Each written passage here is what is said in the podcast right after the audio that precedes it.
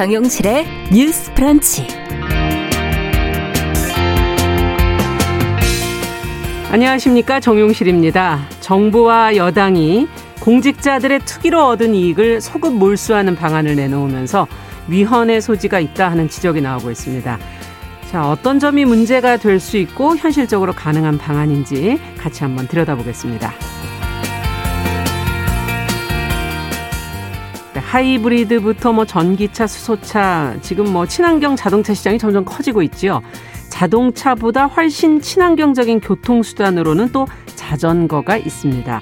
자, 오늘 환경하자 코너에서는 환경의 관점에서 바라본 자전거 이야기 들려드리겠습니다. 네, 봄 기온이 예년보다 높아지면서 지금 곳곳에 봄꽃이 이미 폈어요.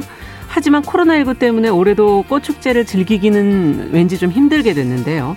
이 와중에 여의도 벚꽃을 제한적으로 추첨제로 관람을 실시한다 이렇게 해서 지금 불만이 적잖이 나오고 있다고 하는데요. 자, 저희 가까이 있어서 이 문제가 더 신경이 쓰이네요. 자, 멀어진 꽃축제, 그리고 각자의 봄맞이 방법들, 한 편의 시와 함께 같이 고민해 보겠습니다. 자, 3월 30일 화요일 정용실의 뉴스 브런치 문을 엽니다.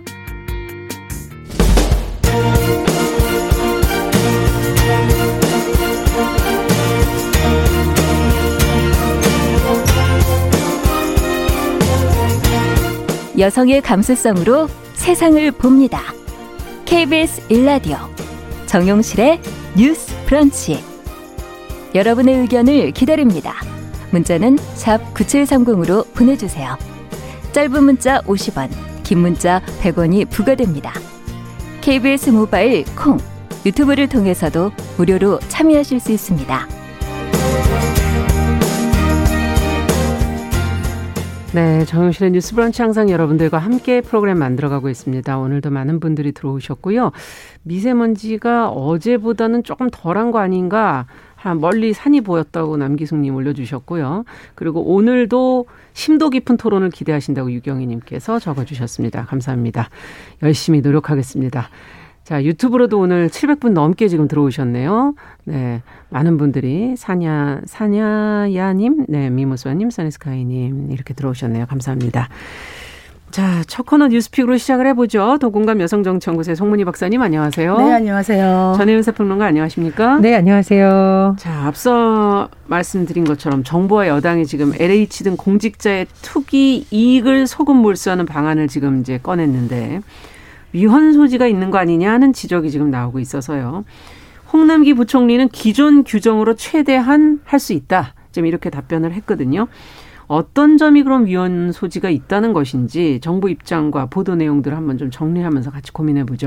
전혜연 평론가께서. 예, 최근 들어서 제기된 이른바 LH를 어, 비롯한 공직자들의 투기와 관련해서 정부가 네. 강조하는 것은 두 가지입니다. 하나는 철저한 수사를 통해서 발본색원하겠다라는 것이고 두 번째로는 이런 일이 일어나지 않도록 예방하고 적발하고 이후에 처벌하는데 네. 처벌을 그냥 하는 것이 아니라 불법적 투기에 대한 부당이익을 환수해야 된다. 이런 음. 주장이 나오고 있는 겁니다. 어제 공정사회 반부패 정책 협의회가 열렸고요. 홍남기 부총리가 직접 브리핑을 했습니다. 네. 여기서 강조된 바가 역시 불법적 투기에 대한 부당 이익 환수였는데요. 여기에 대해서 법적으로 어떤 것이 적용할 것인가에 대한 질문이 나왔습니다. 음. 일단 홍남기 부총리의 발언을 보면 현재 부패 방지 권익위법이 있는데요. 이 법에 의해서도 부당이득에 대해서 몰수 추정할 수 있는 규정이 있다라고 설명을 했어요. 네. 그리고 브리핑 장소를 보면 전현희 국민권익위원장도 이 브리핑에 같이 참석을 했었는데 네. 역시 현재 있는 부패 방지 권위 법상을 의결해서 몰수와 추징이 가능하다라고 강조를 했었고 또 이미 대법원 판례에서도 공직자가 내부 정보를 이용해서 부동산 투기를 한 경우에 재산상 이득을 취한 토지 그 자체를 몰수 대상이 된다고 판시한 바 있다라고 얘기를 했습니다. 그런데 이제 과연 이것만으로 될까라는 의문이 제기되고 있는데 여당에서 관련법 개정안을 발의하겠다 이렇게 또 강조를 했죠. 홍익표 민주당 정책위 의장이 기자간담회를 열고 이런 안을 밝혔는데요. 범죄 수익 은닉 규제법을 개정하겠다라는 것은 예를 들어서 부동산 차명 거래 뭐 부당한 방법으로 토지 네. 보상을 받는 경우, 또 직무상 알게 된 정보를 이용한 경우 등을 새롭게 규정을 하겠다라는 겁니다. 그래서 앞으로 어, 과거 LH 직원의 투기 이익도 몰수일 수 있도록 소급 입법하겠다 이런 방침을 밝혔습니다. 네. 그런데 우리가 이 프로그램에서 여러 번 짚었는데 이게 소급 입법이 자칫하면 위헌의 소지가 있을 수 있다. 예. 예, 이런 좀 문제제기가 있는데 헌법 13조 2항에 따르면 모든 국민은 소급 입법에 의해 참정권의 제한을 받거나 재산권을 박탈당하지 아니한다라고 돼 있고요. 형법 1조 1항에서도 범죄의 성립과 처벌은 행위 시의 법률에 의한다라고 규정하고 있습니다. 네. 그러니까 좀 쉽게 설명하자면 LH 임직원들이 뭐 전현직 임직원들 일부이겠습니다마는 투기를 했어요. 투기를 해서 했을 당시에는 관련 법이 제대로 음. 있었느냐 논란이 있고 있으니까 지금 법을 개정한다거나 당시 없었던 뭐 현행법이 있다면 그것으로 몰수를 할 수 있느냐 이런 네. 논란이 제기되고 있는 겁니다. 뭐홍 부총리와 여당에서는 계속 이것이 문제가 되지 않는다. 특히 친일 재산 환수 특별법 사례를 음. 들면서 공공의 이익을 강조하고 있는데요. 이것이 사실 마련되려면 국회를 통과해야 되잖아요. 그렇죠. 국회에서 또 이런 문제가 나올 수 있기 때문에 다시 한번 관심을 모으고 있습니다. 네. 자, 위헌 논란을 비롯해서 어, 현실적으로 이것이 과연 가능한지 어, 두 분의 의견을 좀 들어보죠. 저는 이거 말이 센 것이지 실제로 헌법 정신에 반하는 소급 입법의 확률이 높기 때문에 음. 실제로 시행되기는 어렵다 이렇게 보여집니다. 네. 지금 범죄 수익 은닉 규제법 개정안을 발의해서 그 시행 그 부칙에다가 법 시행 당시에 수사 또는 재판 중인 사안이라는 표현을 담겠다고 하는데 음. 이거는 행위시 법률주의에 반하는 것이라 이건 소급 입법이다. 그런데 이렇게 지금 정부에서 이런 센 이야기들을 하고 있고 얼핏 들으면은 아 소급 입법까지 해가지고라도 강력하게 투기를 처벌하겠다라는 음. 의지를 보여주는 것에서는 의미가 있을지 모르겠습니다만 네. 실효성은 많이 떨어진다 보여주는 것이 투기 이익을 소금 몰수하는 거잖아요. 네. 그러면 투기 이익, 부당 이득을 먼저 어, 확정을 해야 되는데요. 네. 실제로 바로 예를 들어 보자면 미공개 정보를 활용한 처벌이 되느냐. 음. 지금 그 투기 의혹이 나온 강명 시흥 택지 지구 보면요. 2008년에 해제됐다가 이번에 재지정됐는데 네. 요구를 LH 직원들이 어떤 얘기를 하냐면 이거 내부 정보 이용한 게 아니라 이미 모두에게 공개된 걸 가지고 나는 샀다.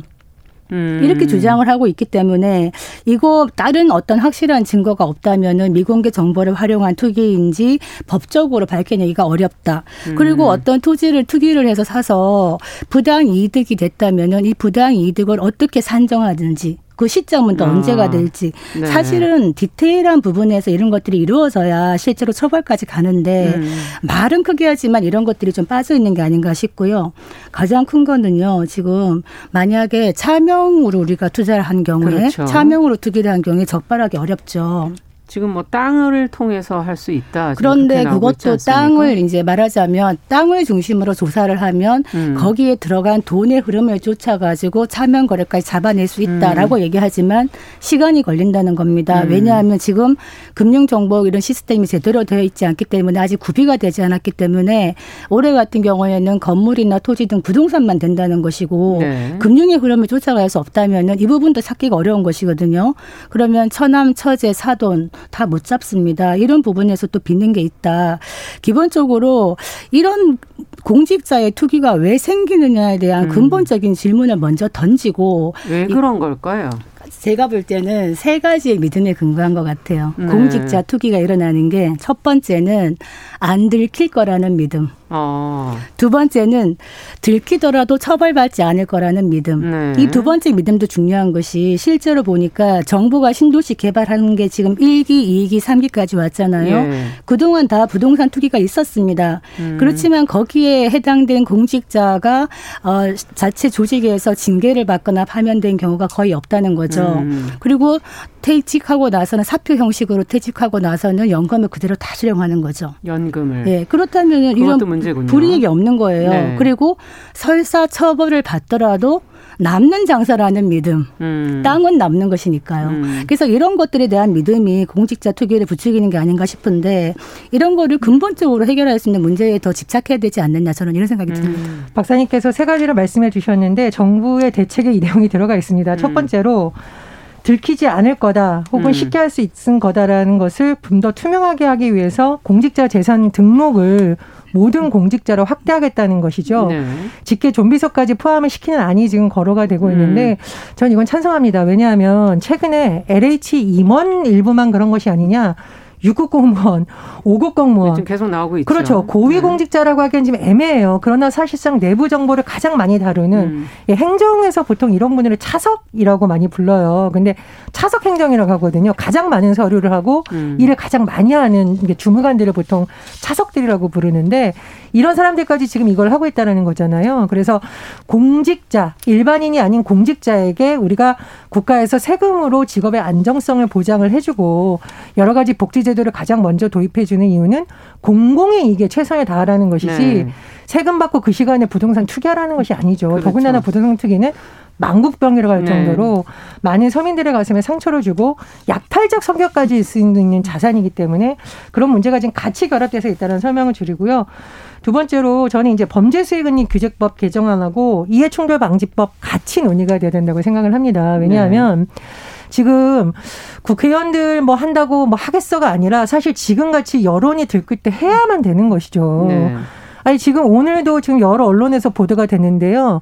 의원들이 전월세 상한제 주장하던 일부 여당의 의원들까지도 전월세 뭐 1억 얼마씩 10몇 퍼센트씩 올렸다라는 네, 얘기 들으니까 네. 제가 참 마음이 답답했습니다. 음. 그래서 일단 국회에서도 이해충돌 방지법부터 만듦으로써 그냥 아이 국민 여러분 뭐 죄송합니다 탈당하겠습니다 이런 이벤트를 할 것이 아니라 그렇죠. 이제 본인들부터 좀 너무 본인들이 갖고 있는 주식이라던가 본인의 가족들이 관계하고 맞습니다. 있는 사업체 이익과 직결된 상임위는 하면 안 되는 거고요. 자발적으로 네. 들어가면 안 되는 거고요. 범죄수익 은닉법 규정안도 실효성을 뭐 당장 따지자면 부족한 부분이 있겠습니다만은 첫 발을 떼는 차원에서 저는 국회에서 논의를 시작해야 된다고 봅니다. 그리고 지금 정부에서 친일정산 특별 판수 특별법 만든 이유도 당시에도 위헌 논란이 있었죠.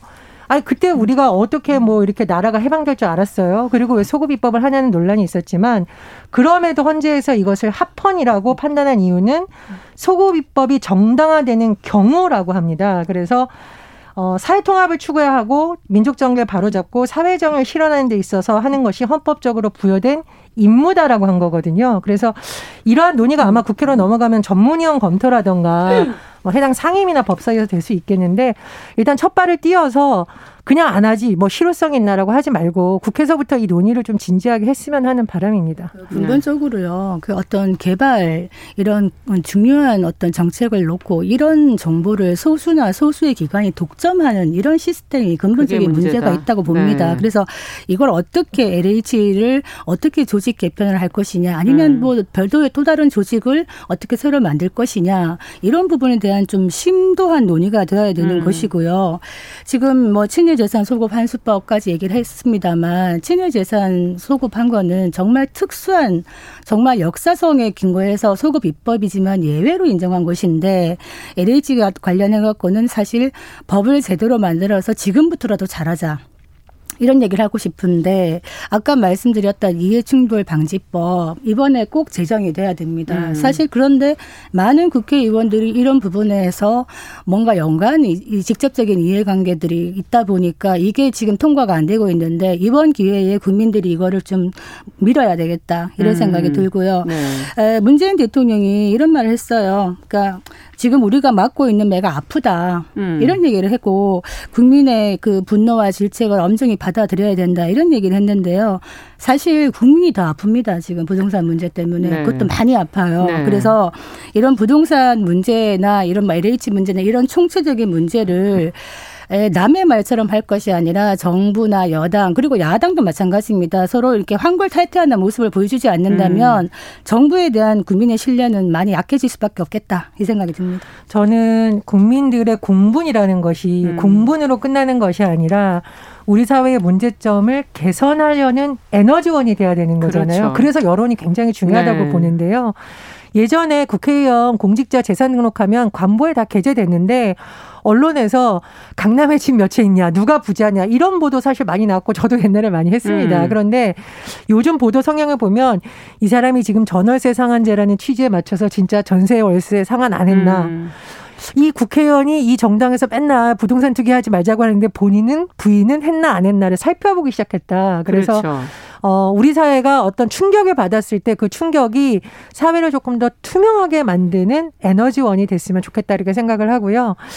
제가 예전에 김영란법 소위 네. 관련해서 취재를 할 때 그때도 이거 과잉입법이라고 난리 났었습니다. 맞습니다. 뭐 그런 캔커피 하나를 누가 먹었는데 이걸 처벌하네 만에 뭐 경찰이 모든 것을 통제하는 경찰 국가가 되네 만에 했는데 사실은 제가 아, 공직에 좀 근무하면서 보니까 김영란법이 많은 공직자들을 또 보호해주는 역할도 하더라. 왜냐하면 그럼요.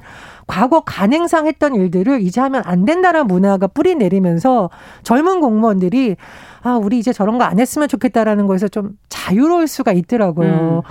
모든 공무원들이 접대 좋아하고 그러지 않습니다. 뭐 그렇죠. 일부는 좋아하지만 일부 공무원들 그런 거 굉장히 싫어하고 힘들어하거든요. 근데 방패막이 생긴 거죠. 하면 네. 안 된다는.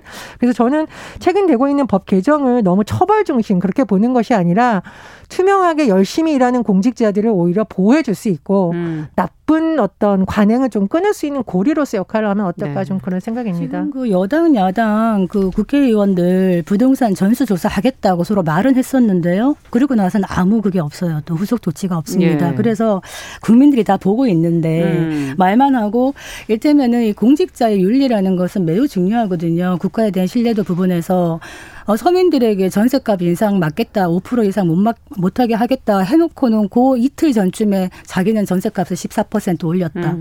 이런 것들이라든가 청와대에 있으면서 뭐 투기 지역에 뭐 건물을 샀다든가 또 이런 분이 다시 또 국회의원이 된다든지 이런 걸 보고 있으면 국민들이 아, 정부가 하는 말이 어떻게 먹히겠는가 뭐 이런 생각은 좀 듭니다. 네. 여야의 주요 정치인과 소위 지도부에 들어가 있는 분들의 이름을 보는데 아, 기분이 참 씁쓸했습니다. 그렇죠. 예. 정치권이 선거 때만 좀 뭐 국민들을 챙기겠다고 하는 것이 아니라 선거가 끝난 이후에도 부동산 문제만큼은 국회에서 힘을 모아서 좀 개선될 수 있는 안을 만들었으면 하는 바람입니다. 네. 국민이 공정에 대해서 갖고 있는 기대는 계속 높아지는데 지금 정치권이 가장 지금 따라오지 못하는 것 같아서 무엇보다 지금 말씀해 주신 것 안에서 이해 충돌 방지법 은 이번에 좀 잘 통과가 됐으면 좋겠다는 그런 기대도 해보게 되네요. 자, 두 번째 뉴스로 좀 가보겠습니다. 어, 기업이 안전 의무를 지키지 않아서 산업 현장에서 노동자가 사망하는 사고 저희가 이제 계속 좀 꾸준히 보도를 해드리고 있는데 아, 자주 지금 일어나고 있습니다. 생각보다. 이런 경우에 사업주, 기업 책임자에게 지금 최대 10년 6, 6개월의 징역형을 선고할 수 있도록 양형 기준이 강화됐다는 보도가 어제 이제 나왔어요. 관련 내용 저희가 좀 살펴보면서 어떻게 된 내용인지 현실 가능한 얘기인지 한번 좀 검토해 보죠. 우리가 2019년 기준으로 보니까요. 매일 그 평균 250여 명이 산업 현장에서 재해를 당하고 있고요. 예. 어, 매 어, 매월 평균 그리고 매일 2.3명이 일터에서 목숨을 잃고 있다. 이렇게 산재가 일어나고 있는데 네. 그동안 이런 산재 노동자 보호가 미흡하다. 이런 얘기가 많았거든요. 음. 그래서 대법원 양형위원회가 29일에 양형 기준안을 의결을 했습니다. 음. 양형이 뭐냐? 양형 기준이 네. 법관이 형을 정할 때 참고할 수 있는 기준이 양형입니다. 왜냐하면 동일한 범죄에 따라서 법관에 따라서 들쑥날쑥한 판결이 있으면 안 되니까 기준을 기준을 되죠. 세워두는 네. 것인데 이 양형 기준이 구속력은 없어요. 음. 그렇지만은 이 법관이 그런 어떤 양형 기준에서 벗어나는 판결을 할 때는 이유를 명시해야 된다라는 음. 측면에서 어떤 기본적인 양형 기준을 거스르기는 매우 어렵다 이렇게 보여지기 때문에 대법원에서 양형 기준안을 만드는 것은 의미가 있거든요. 그렇죠. 그래서 이번에 그 산업안전 보건법상에 네. 안전보건조치 의무를 위반해서 치사 하는 범죄가 왔을 때 기본 양형 기준이 기존에는 징역 6개월에서 1년 6개월 정도였는데 음. 이게 징역 1년에서 2년 6개월로 상향이 되겠습니다. 아. 징역형이요. 예. 그리고 또 눈에 띄는 게 이 특별 가중인자라는 게 있는데 네네. 이제 음 다수 피해자가 발생한 경우 그리고 음. 유사한 사고가 반복적으로 발생한 경우 이게 중요해요. 그러네요. 한 사업장에서 이런 경우가 있거든요. 그렇죠. 이거 이런 경우에는 특별 가중인자로 가중처벌하도록 하고 음. 기존에 상당 금액을 공탁하는 게 있었어요. 네. 그 공탁을 하면은 감경 요소로 봤거든요. 이거를 삭제했습니다. 아.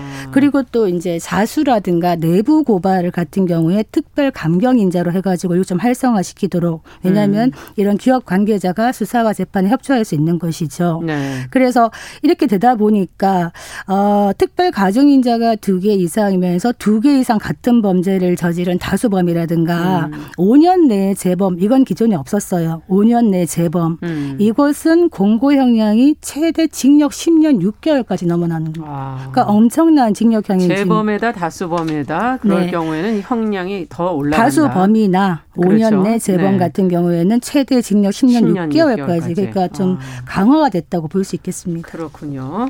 자, 이렇게 처벌 수위가 높아진다면 지금 이제 그 안에 다수범이냐 또 재범이냐 이런 거에 따라 또 형량이 더 올라가기 때문에 어, 현실적으로 사, 좀 위험이 줄어들지 않을까 하는 기대는 되는데 효과를 어떻게 두 분은 판단하고 계시는지요? 일단은 이런 논의가 됐다는 건 긍정적으로 평가합니다. 그동안 예. 이 산업 안전과 관련한 부분에 있어서 형량이 너무 가볍고 음. 사람 목숨값이 몇백만 원인가라는 비판까지 제기가 있었죠. 됐었잖아요. 네.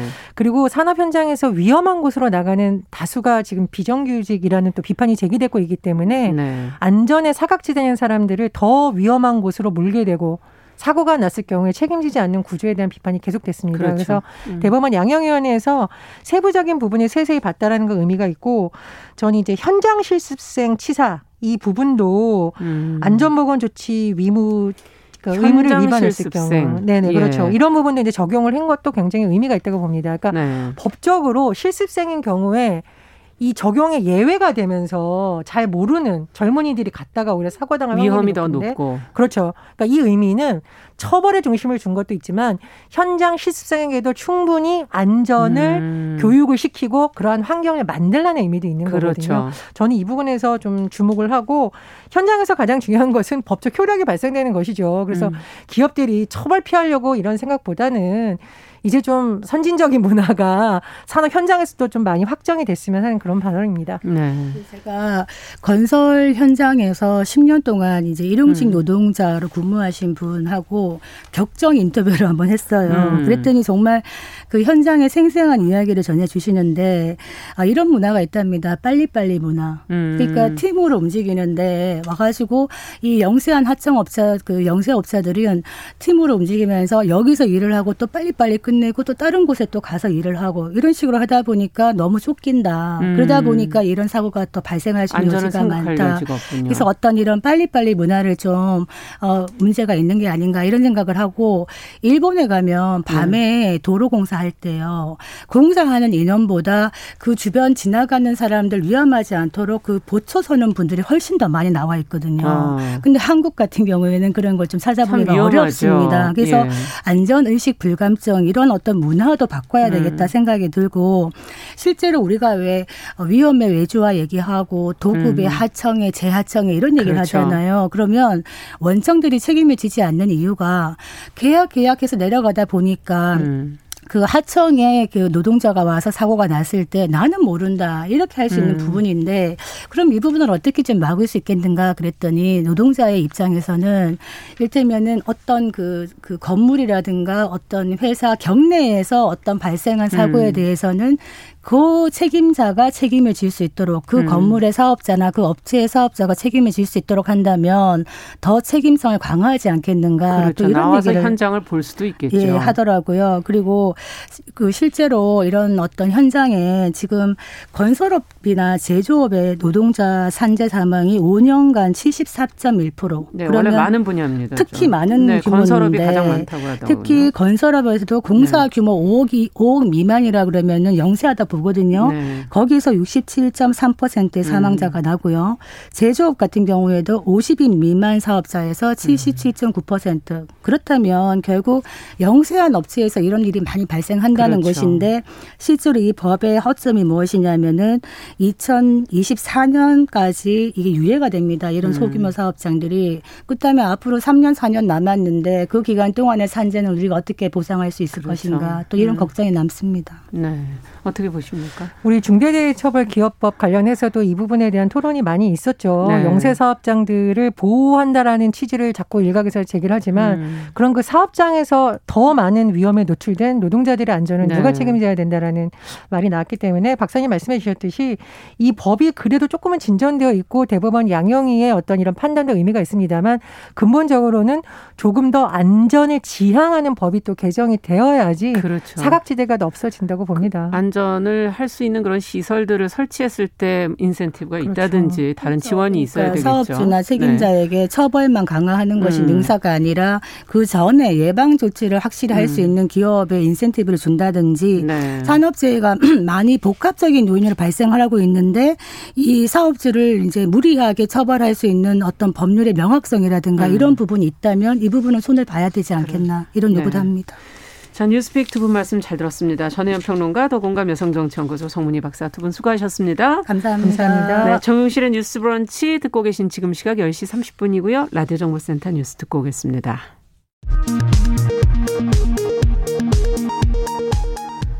오늘 코로나19 신규 확진자는 447명으로 집계됐습니다.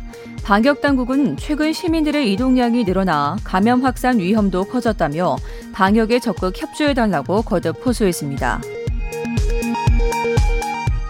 지난해 코로나19 확산 초기에 인천의 한 종합병원에서 확진자가 나왔다는 내용의 가짜 뉴스를 인터넷에 유포한 여성 2명이 재판에 넘겨져 벌금형의 집행유예를 선고받았습니다. 업무상 비밀에 해당하는 내부 정보를 이용해 전철역 예정지 인근 부동산을 매입한 혐의를 받는 경기도 포천시 공무원이 구속됐습니다. 정부합동 특별수사본부에서 구속한 첫 사례입니다. 더불어민주당 박영선, 국민의힘 오세훈 서울시장 후보가 오늘 밤 두 번째 TV 토론을 벌입니다. 오늘 토론회는 KBS, MBC를 통해 중계되며 민생당 이수봉 후보까지 참여해 3자 토론으로 진행됩니다. 몸이 아파서 쉬어도 일정 부분 소득을 보장해주는 이른바 한국형 상병수당이 내년에 시범 도입됩니다. 정부는 또 0세에서 1세 영아에게 주는 영아수당도 내년에 도입합니다. 조 바이든 대통령은 김정은 북한 국무위원장을 만날 의향이 없다고 미국 백악관이 밝혔습니다. 사키 대변인은 바이든의 접근 방식은 상당히 다를 것으로 생각한다고 말했습니다. 일본 문부과학성이 오늘 고등학교 교과서 검정 결과를 발표합니다. 독도가 일본 영토라는 일본 정부의 일방적 주장이 담길 것으로 보입니다. 수에즈 운하에서 좌초에 물길을 막았던 초대형 컨테이너선 에버기브노의 선체 부양 작업이 사고 발생 일주일 만에 마무리돼 운하 통항이 재개됐습니다.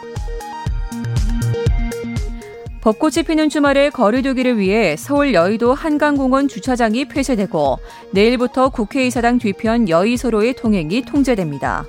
지금까지 정보센터 뉴스 정원나였습니다.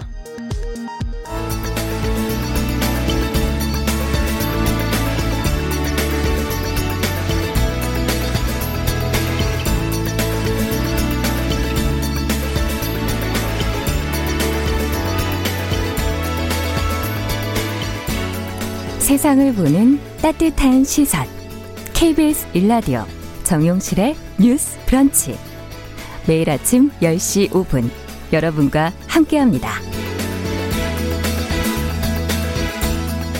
네, 정용실의 뉴스 브런치 듣고 계신 지금 시각 10시 34분입니다. 행안부에서 전하는 75세 이상의 어르신 코로나19 백신 접종 관련 안내 잠시 드리겠습니다. 1946년 12월 31일 이전에 출생한 75세 이상의 어르신 중에서 코로나19 백신 접종 동의서를 제출하지 않으신 분은 읍면동 주민센터를 방문하셔서 동의서를 제출하시고 추후에 무료 접종을 받으시면 되겠습니다. 자, 이번에는 시인의 눈으로 뉴스와 세상을 좀 들여다보도록 하죠. 시시한가. 오늘도 방수진 시인 자리해 주셨습니다. 어서 오십시오. 네, 반갑습니다. 세상 맛있게 읽어주는 시인 방수진입니다. 네, 오늘은 어떤 뉴스를 갖고 오셨어요? 네, 오늘은 좀 달콤 씁쓸한 뉴스를 좀 들고 왔는데요. 어, 뭘까? 네. 네. 그 코로나19 때문에 지난해에 이어서 올해도 좀 꽃축제나 사람들이 많이 모이는 아, 행사가 그러니까요. 취소가 많이 되고 있잖아요. 네.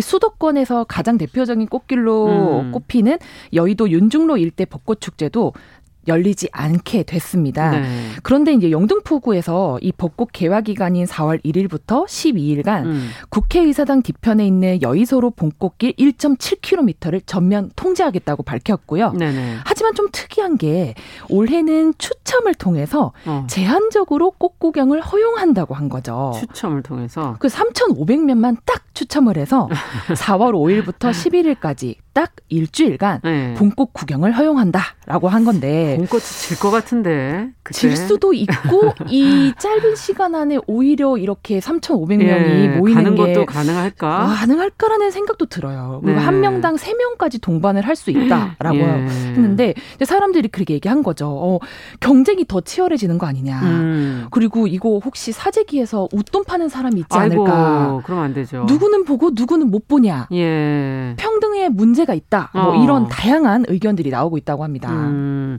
야, 이거 어떻게 생각하세요? 추첨으로. 어떻게 또 도전해 보실 거예요? 어, 저는 이 이제 기사를 보자마자 네. 굉장히 복잡한 마음이 들더라고요. 예, 사실 추첨을 다 떠나서 네. 제일 먼저 걱정되는 게 내가 만약에 걸린다면 추첨에 어, 걸린다면 이 세 명을 누구를 데리고 갈 것인가? 저는 그것부터 굉장히 심적 갈등에 아. 가족이냐 친구냐 아 한 명은 또 잘라야 되고 뭐 이럴 수도 있어요. 되고 예. 오히려 의상하는 일이 아닌가 뭐 이런 생각도 좀 들고요. 아. 그 자연을 보는데 내가 이만큼의 제약을 받아야 되는 시기인가? 아. 너무 당연한 거라고 생각했던 것들이 딱 제약을 받으니까 되니까. 굉장히 마음이 씁쓸하면서도 음. 다양한 마음이 들더라고요. 그렇군요. 꽃 축제를 좀 좋아하세요? 저는 사실 꽃 채 이렇게 좋아하고 음. 입문하게 된 지는 얼마 안 됐어요. 어, 저는 그전에는 산이나 나무를 되게 좋아했는데 네. 저희 어머니께서 이제 식물과 꽃을 워낙 음. 좋아하시다 보니 어, 되게 무슨 매력이 있어서 저렇게 좋아하나. 어. 그래서 저도 약간 관심을 가지기 시작했고, 예. 저도 조금 조금씩 이렇게 나이가 들면서 맞아요. 나이가 들어야 이런 게 좋아져요. 꽃이 그렇게 예쁠 수가 없더라고요. 예, 맞아요. 그래서 어머니하고 가족 다 데리고 그 음. 그 예전에 꽃 축제는 아니지만 이제 순천만에 음. 있는 국가정원 아, 유명하잖아요. 거기 너무 좋죠. 거기 예. 한번 같이 갔었는데 어, 어 진짜 이게 효도구나. 라는 아. 생각을 했었던 기억이 납니다. 이야. 봄에 피는 꽃이 정말 많잖아요. 처음 시작할 때 이제 뭐 산수유부터 시작해서 쭉 피는데 어떤 꽃을 제일 좋아하세요? 어, 저는 뭐 무엇보다 제가 봄에 태어난 봄처자라 저를 가장 좋아하긴 하지만 네, 저는 네. 좀 들꽃을 좋아해요. 들꽃. 네, 그러니까 약간 지나가다 보면 길거리에 무심하게 피어 있는데 아. 좀 색깔이 강렬한 그런 뭐 음. 페랭이 꽃 같은 그런 어. 막 진, 부농색 뭐 이런 네, 것도 있고. 그런 꽃들이 아. 되게 거친 땅 속에서도 자신을 막 드러내려고 하는 의지가 보이는 것 아. 같아서 어, 너무 매력적이더라고요. 그렇군요. 음. 봄에 사실 개인마다 또 차이가 있을 거예요. 작게 제일 먼저 피는 산수유를 좋아하시는 분들도 계시고 또 목련 좋아하시는 어, 분들도 맞아요. 계시고 네. 네. 다양한 분 아마 어, 개나리를 또 모여서 이렇게 쫙 펴 있는 걸 좋아하시는 분들도 계시고 그렇죠. 예. 아, 과연 어떤 꽃을 좋아하시는지도 뭐 적어주신다면 저희 같이 한번 나눠보도록 음. 하고요. 올해도 이건 또 포기해야 되네요. 꽃축제. 결국은 다른 데도 다 안 한다는 거잖아요. 그렇죠. 예. 봄을 맞이하는 그런 봄을 느낄 수 있는 방법 중에 하나였는데 이런 꽃놀이를 가는 게 그렇죠. 어떻게 해야 될까요? 사람마다 또 계절과 이런 걸 느끼는 방법 좀 다르게 해야 되겠네요, 이제는. 그렇죠. 그래서 사람마다 다 봄을 느끼는 시기와 음. 그 다를까요? 다를 것 같아요. 아. 저 같은 경우는 사실 딱 두 가지 변화를 느끼면서 음. 아 봄이 왔구나 이걸 느끼는데요. 언제 느끼세요? 첫 번째는 공기요. 이 공기가 저는 공기. 계절마다 냄새가 다르다고 생각을 하거든요. 그걸 느끼세요? 온도하고 습도가 적절하게 이렇게 변화를 주면서 가지고 오는 그 어. 고유의 냄새가 있어요. 어. 저는 봄이 주는 냄새를 솜사탕이라고 생각을 하는데 솜사탕. 되게 달콤하고 그런데 어. 가볍고 굉장히 부드럽다. 저는 공기를 느, 그렇게 느끼고 느끼시는구나. 두 번째는 예. 봄나물 비빔밥이에요. 음. 이게 봄이 돼서 그 식욕이 돌아온 건지 아니면 음. 입맛이 바뀌었는지는 모르겠는데 네. 그 싱그러운 나물에다가 참기름 넣고 쓱싹쓱싹 아. 비벼서 먹는 그 봄나물 비빔밥의 맛이 야. 저는 봄이 되면 그렇게 땡기더라고요. 진짜 봄나물은 요때뿐이니까. 요때뿐이니까요. 예. 꼭 한번 드셔보시길 제가 아, 진짜 그러네요. 먹는 거로도 그렇고. 그렇죠. 네. 아, 그, 그럼 여름 냄새는 어떤가요? 봄이 그러면? 아, 여름 냄새는 음. 유리 같은 느낌이 저는 있었어요. 아. 쨍그랑 이렇게 하늘을 아. 탁 치면은 쨍그랑하고 부서질 것 같은 음. 그런 청명함이 있는 그런 그렇죠 여름이 네, 여름은 또 그런 느낌이 또 있었어요. 아, 그렇군요. 자 청취자분들도 그러면 나만의 봄맞이 이제는 어차피 꽃놀이 못 가시니까 어떻게 하면 좋을지 좀 제안을 해주신다면 같이 공유를 좀 해보고 네, 네. 싶습니다. 지금 방시인님 얘기도 좀 들어봤는데 예. 자, 그러면 오늘 이제 그동안 저희는 시를 한번 좀 읽어보도록 하죠. 어떤 시를 골라 오셨을까? 네, 오늘 제가 골라온 시는 그 이성부 시인의 봄이라는 시인데요. 아. 그 사실 벚꽃 축제마저도 이렇게 뭔가 합격을 해야 볼 수 있는 아유, 조금 슬퍼. 우울한 슬픈 시절이지만 네. 우리가 또 조금만 이 시기를 더 넘기면 어. 반드시 어. 무엇인가 있다라는 메시지를 좀 전달 드리고 싶었습니다. 아, 그렇군요. 그러면 이성보 시인의 봄 같이 먼저 낭송해 보겠습니다. 네.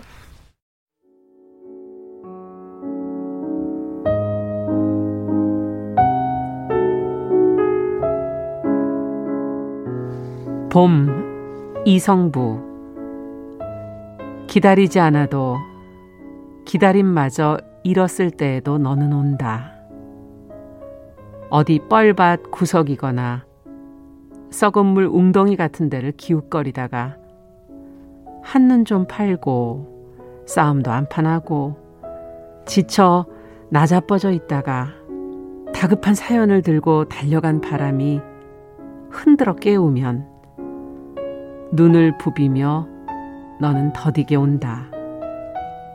더디게 더디게 마침내 올 것이 온다. 너를 보면 눈부셔 일어나 맞이할 수가 없다.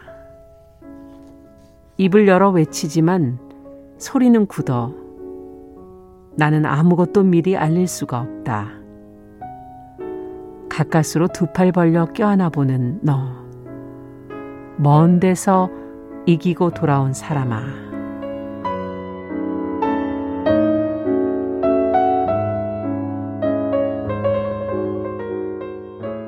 네. 아. 봄이라는 게 이런 거군요. 그렇죠. 사실 이 시가 예. 우리가 처해져 있는 상황과 굉장히 음. 아이러니하게 맞다고 저는 생각이 들었어요. 네. 그 봄이라는 건 원래 뜻하는 게 새로움이고 시작이고 그런 그렇죠, 거잖아요. 그렇죠. 그래서 많은 사람들이 추운 겨울을 막 견디고 봄을 음. 기다리는 이유이긴 한데 지금 우리는 사실 코로나 때문에 이 기다림이 너무 길어져서 긴 기다림을 잃어버린 상황까지 아. 저는 왔다고 본 거죠. 맞아요. 근데 이성부 시인이 말하는 것처럼 음. 봄이 그래서 영원히 안 오느냐 아니라는 거죠. 오지 더디게, 않는 더디게. 게 아니라 더디게 더디게 그리고 결국 마침내 온다. 음, 네. 그래서 우리에게 진짜 봄은 음. 어쩌면 지금이 아니라 이 어려움을 함께 극복한 그 이후가 아니겠느냐. 네. 네 그럼 아직 시간은 좀 남았죠. 아직도 시간이 남았다. 너무 속상해하지는 말자.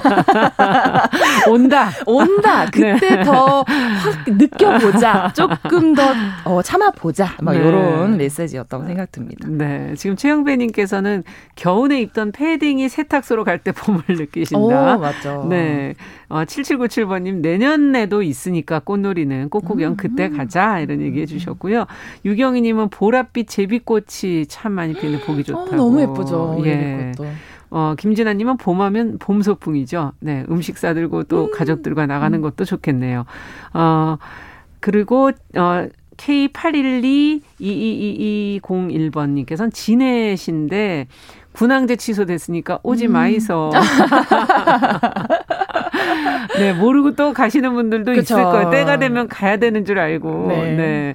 어, 그리고 5782번님께서는 지나가는 길가에 꽃들이 많이 펴서 그나마 감사하다. 음. 그리고 3763번님께서는 미아원 아주머니를 마주치셨는데 슈퍼 아저씨가 꽃인 줄도 모르고 어, 방금 인사한 어, 우리는 또다시 꽃을 찾아 주말에 떠난다. 네. 지금 만난 사람들이 꽃이다 이 얘기를 어, 3763번님께서. 문학적인. 어, 한창 읽었어요, 저. 네. 네. 끝을 한 말씀 전해 주시죠. 네. 네. 말씀드렸다시피 마음껏 음. 꽃놀이를 할 수 있는 봄 결국엔 올 거니까요. 음. 그때까지 우리도 좀 딴짓 음. 한눈도 좀 팔면서 사운드 아. 한판 하면서 좀 이렇게 아. 여유롭게 좀 있다가 기다렸다가 그 시기를 맞이해 보면 어떨까 싶습니다. 그러네요. 네. 방수진 시인과 함께한 시시한가 오늘 꽃축제에 대한 아쉬움 같이 나눠봤습니다. 감사합니다. 네, 감사합니다.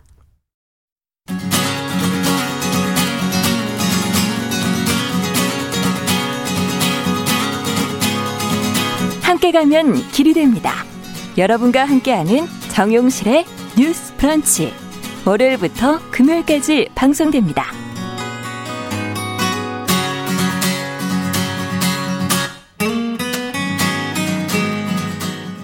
네, 정유실의 뉴스 브런치 듣고 계신 지금 시각 10시 45분입니다. 자, 이번에는 필환경 시대를 맞아서 저희가 기후 변화의 심각성을 되새기고 환경 이슈를 살펴보는 시간이죠. 환경하자. 서울 환경운동연합의 이유리 팀장 잘해 주셨습니다. 어서 오십시오. 네, 안녕하세요. 오늘은 어떤 얘기를 좀 해볼까요? 좀 분위기를 이어가 볼까 합니다. 꽃 구경 가자고요? 네. 요즘 날씨 많이 따뜻해졌잖아요. 네. 또 벚꽃도 피고 맞아요. 너무 아름답더라고요. 지금 여의도가 활짝 피어 오는 길이. 네, 오는 길이 너무 예뻤더라고요. 예. 네, 이렇게 야외 활동하기 좋은 날씨가 점점 되어가고 음. 있는데 있는데 그러니까 점점 이렇게 야외 활동을 하시다 보면 자전거 이용하시는 분들 많으실 거예요. 아, 요즘엔 많이 늘었어요. 네, 맞아요. 그래서 오늘 자전거에 대한 이야기를 가지고 왔습니다. 아, 네. 환경적으로 이건 어떤 의미가 있는 거죠? 자전거? 어, 되게 좋은 포인트인데요. 예. 일단 자전거가 기후 위기에 대응해 온실가스를 감축할 수 있는 음. 친환경 음. 교통 수단이거든요. 음. 또 생태 교통이라 부르기도 하는데요. 우선 사람이 두 발을 이용해서 따로 동력이 필요하지 않는 그쵸. 그런 교통수단이기 때문에 또 네. 이동수단이기 때문에 다른 교통수단과는 달리 온실가스를 배출하지 않는다는 큰 음. 장점이 있습니다. 물론 뭐 생산 단계부터 폐기 과정에 있어서는 온실가스를 좀 배출은 하겠지만 음. 사용을 할 때는 온실가스를 배출하지 않기 때문에 그런 큰 장점이 있고 네. 또 이게 또 통계적으로 봤을 때는 자전거를 4, 5km 정도를 탔을 경우에 한 예. 뭐 한 30분 정도 달릴까요? 그렇죠. 이 정도 탔을 때는 중형 승용차를 탔을 때에 비해서 1kg의 온실가스를 감축할 아. 수 있다고 하더라고요. 감축되는 게 1kg이나 되는군요. 네, 이게 꽤 큰 거, 큰 네. 거이십니다. 그러네요. 네, 사실 이렇게 자전거 타는 방법도 금방 익힐 수 있고, 그쵸? 네, 뭐 막 유치원생이나 뭐 초등학생 경우에 자전거 약간 필수템처럼 타잖아요. 어릴 때 다 배우죠. 네, 맞아요. 네. 그뭐 세발 자전거부터 시작해서 타기 시작할 것 같은데 그러니까 조금만 꾸준히 타도 충분히 이렇게 금방 음. 익힐 수 있는 그런 자전거이고 또 이렇게 자전거 타는 그런 자전거를 이제 도입할 수 있는 비용이 좀 저렴하다 보니까 음. 공유 자전거를 도입하는 지자체가 아, 많아지고 있거든요. 맞아요. 저희 여의도에도 많아요. 네, 맞아요. 예. 서울시 같은 경우는 되게 대표적인 공유 자전거, 음. 공공 자전거가 바로 따릉이 따릉이 있고요. 맞아요. 광주광역시는 타랑깨가 음. 있고 너무 예쁘죠. 이름이 대전은 네. 타슈이가 있습니다. 네. 이렇게 지자체가 점점 늘어나면서 또 음. 자전거 이용하시는 시민분들이 많아지고 있어요. 음. 작년에 코로나 이후에 전 세계적으로 자전거 이용자가 이용자가 또 폭발적으로 늘어났거든요. 아. 정말 폭발적으로 늘어났더라고요. 어느 정도길래 폭발적이라고? 어, 예. 이게 또 사람이 밀집된 곳에서 감염이 많이 이렇게 쉽게 일어나다 보니까 음. 여러 사람이 이용하는 버스나 지하철 같은 거를 좀 이용하기 껄끄러워 하시는 분들이 많아서 자전거를 많이 타시 또 다시 타시더라고요. 그렇죠. 이게 지금 서울 기준이긴 한데 서울 기술연구원 기, 그 발표 자료에 따르면 지하철 버스 이용자는 작년에 이제 한 30% 정도 가량 줄었던 것에 비해서 아. 따릉이를 이용했던 이용 건수는 25% 정도가 폭발적으로 아. 증가했다는 통계가 아. 있습니다.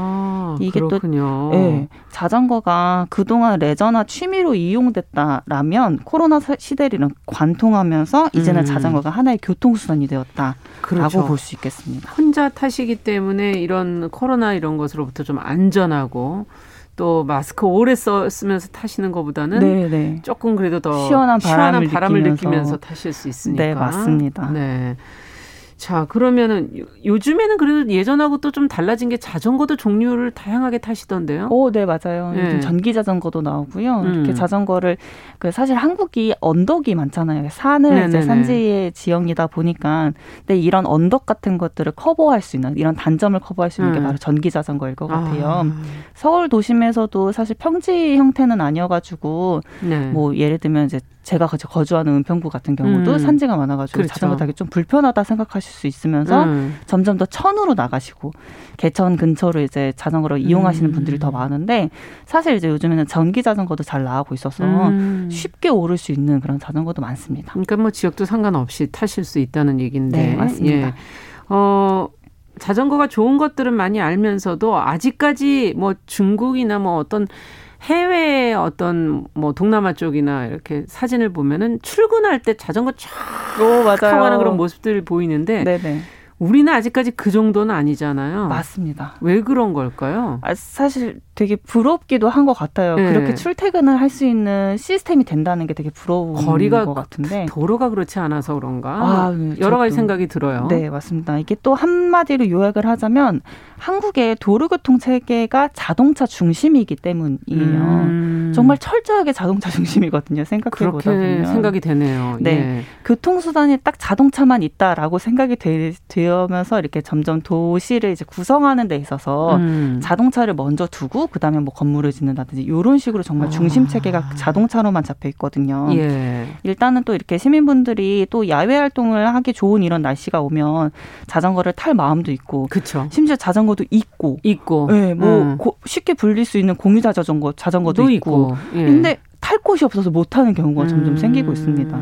그리고 심지어 이제 도로가 또 자동차 중심이다 보니까 음. 이게 도로교통법 상으로 봤을 때 자전거는 엄연히 차로 분류가 되거든요. 차로. 네. 그래서 자전거는 자, 그 자동차가 다니는 그 길로 다닐 수 있는 차예요 어떻게 보면 어. 그렇게 달리다 보면 사실 자동차가 뭐 자전거를 양보해 주는 경우도 있지만 예. 사실 이렇게 저도 이제 도로에서 자전거 타다 보면 되게 흠칫 놀랄 때가 되게 많거든요. 클락션 아, 하고 간다든가 빵 한다든가 네, 빵 한다든지 그런 경우들이 있어서 이렇게 또 자동차를 이용하시는 분들의 음. 자전거를 배려하는 경우도 필요하고 음. 자전거가 또 이용하기 좋은 그런 교통 수단으로서 이제 확립이 네. 필요한 상황인 거죠. 예전보다는 그래도 이제 보면은 그 걸어 다니는 그 도로에서 어, 뭐 그걸 뭐라 그러죠? 보행로에서도 어, 네, 네. 한 켠에는 자전거 도로를 이렇게 해놓은 곳들이 있어요. 네, 네, 맞아요. 자전거 도로가 돼 있는 곳은 그럼 어느 정도 상황인 건가요? 어, 제가 통계치를 가지고 왔습니다. 네. 이게 자 전거 도로가 다 똑같지는 않고 또 말씀하신 것처럼 크게 네 가지로 분류가 되는데 예. 자전거만 달릴 수 있는 자전거 전용 도로가 있고요. 음. 그리고 말씀하신 것처럼 자동 자전거랑 그 보행자랑 겸용해서 사용할 수 있는 겸용 도로가 있습니다. 네, 맞아요. 근데 이제 서울시 기준으로 봤을 때 전체 자전거 도로가 한 940km 정도가 되는데 음. 자전거 전용 도로는 약 15, 15% 정도밖에 안 되고 아. 그 자전거랑 보행자랑 같이 겸용할 수 있는 도로가 대부분을 차지해서 그렇군요. 66% 정도가 되고 있습니다. 아. 이런 보행자랑 같이 겸용을 하다 보면 물론 사람과 함께 달려야 되다 보니까 세게 달리진 못하죠. 네, 맞아요. 그런 속도 제한도 되게 걸리기도 예. 하고 사실 이게 보행자도 불편하고 자전거도 불편한 맞아요. 그런 도로로 이제 많이 구성되어 있어서 좀 불편한 경우들이 특히 많죠. 특히 아이들과 길을 걷다 보면은 자전거가 또 지나가면 다치 아이들이 어, 또 그럼요. 무심하게 다칠 수가 있기 때문에 네, 그것도 신경이 쓰이고 네. 자전거가 좀 마음 편하게 다닐 수 있는 공간이 많지가 않군요. 네, 맞습니다. 네. 이게 또 자전거가 교통수단 중에 하나로 이렇게 이용이 되려다 보면, 음. 그러니까 자동차 도로처럼 도심에 자전거 도로가 있어야 하는데, 음. 보통 자전거 도로 떠올리면 뭐 한강변에 있거나, 그렇죠, 그렇죠. 뭐, 뭐, 어디 천변에 있거나 네. 이런 걸 생각하시잖아요. 근데 사실 이게 교통수단으로 이용이 되려면 사실 도로에 있는 게 맞습니다. 음. 엄연히 자전거를 탈 수 있는 도로를 마련을 해주는 것이 가장 네. 좋은 방법인 거죠. 이야. 참 편하게 탈 수 없는 환경이라는 게 환경을 생각해서 봤을 때는 좀 문제다. 그럼 자전거를 좀 이렇게 많이 탈 수 있게 해야지 환경 앞서 얘기해 주신 그런 어 문제가 되는 것들을 네. 좀 줄여 나갈 수 있잖아요. 우리 네, 기후를. 네. 맞습니다. 네. 어떻게 어떤 노력을 해야 될까요? 어, 일단 자전거를 어 관리하고 또 음. 정책화 시키는 그런 이제 공무 직을 음. 하시는 분들이 그런 과가 또 생겨야 될 것 같아요. 지금 없나요? 어 이게 지금 서울 기준으로 봤을 때는 예. 그 따릉이가 도입되고 이제 음. 자전거 음. 이용자가 많이 늘어나고 또 코로나 시대에 이게 이용자도 많이 폭발적으로 네. 증가하다 보니까 서울시는 자전거 정책과가 따로 생겼어요. 아, 정, 자전거 정책과. 네, 예. 이게 잘 살펴보면 시민분들이 많이 이용할수록 또 시민분들이 아. 이것을 편리하게 느낄수록 이렇게 공무직을 하시는 분들은 집중할 수밖에 없다라고 그렇군요. 보여지거든요. 그리고 또 사실 안타까운 부분 중에 하나는 한국이 이제 그린 뉴딜 정책 이제 시행하잖아요. 예. 그러면서 항상 얘기하는 게 수송 부분에서 기후 위기를 막기 위해서 온실가스 음. 감축 수단으로 전기차 늘리겠다, 수소차 늘리겠다 이런 음. 얘기 많이 해요. 근데 사실 전기차, 뭐 수소차 이런 같은 경우도 뭐 촉매 역할을 하는 그런 뭐 물질이 들어간다든지 아. 그리고 또 전기 같은 경우도 다 발전소에서 나오는 전기들이잖아요. 아, 그렇죠. 그러면 뭐 석탄 발전소 당연히 이용률 증가할 수밖에 없거든요. 어. 그래서 꼭 이것이 대안은 아니다라고 계속 말을 해, 하고 있는 환경단체들이 또 많고요. 음. 네, 그렇기 때문에 이렇게 자, 자전거 같은 이런 교통수단을 또 확립하고 하나의 교통수단을 이용할 수 있게끔 만들어주는 음. 것이 되게 필요한 것 같아요. 확대하는 게 상당히 중요하겠네요. 네, 맞습니다. 네. 끝으로 강조하고 싶은 말씀이 있으시다면? 어, 사실 자전거 타기가 이제 앞서 말씀드렸던 것처럼 온실가스를 감축할 수 있는 큰 수단이기도 음. 하고 또 우리가 이렇게 자전거를 타면, 타면 탈수록 이렇게 정차하시는 분들은 많이 집중할 수밖에 없다고 생각이 그러네요. 돼요. 하나의 뭐 레저 수단, 취미 수단으로 이용하시는 것도 좋지만 단순히 레저보다는 음. 또 교통 수단으로 이용할 수 있게끔 우리 시민분들이 더 많이 이용을 해주시고 또 기후 행동을 한다는 초점에 음. 맞춰서 한번 이용해 보시는 게 어떨까 싶습니다. 네. 그리고 지자체에도 또 요구를 하셔야 되겠죠. 네. 예. 알겠습니다. 오늘 서울 환경운동연합의 이우리 팀장과 함께 어, 친환경 교통 수단으로서 자전거를 한번 다시 생각해 봤습니다. 말씀 잘 들었습니다. 네, 감사합니다. 감사합니다. 정용실의 뉴스 브런치 3월 30일 화요일 순서 여기서 인사드리겠습니다. 저는 내일 오전 10시 5분에 다시 뵙겠습니다. 감사합니다.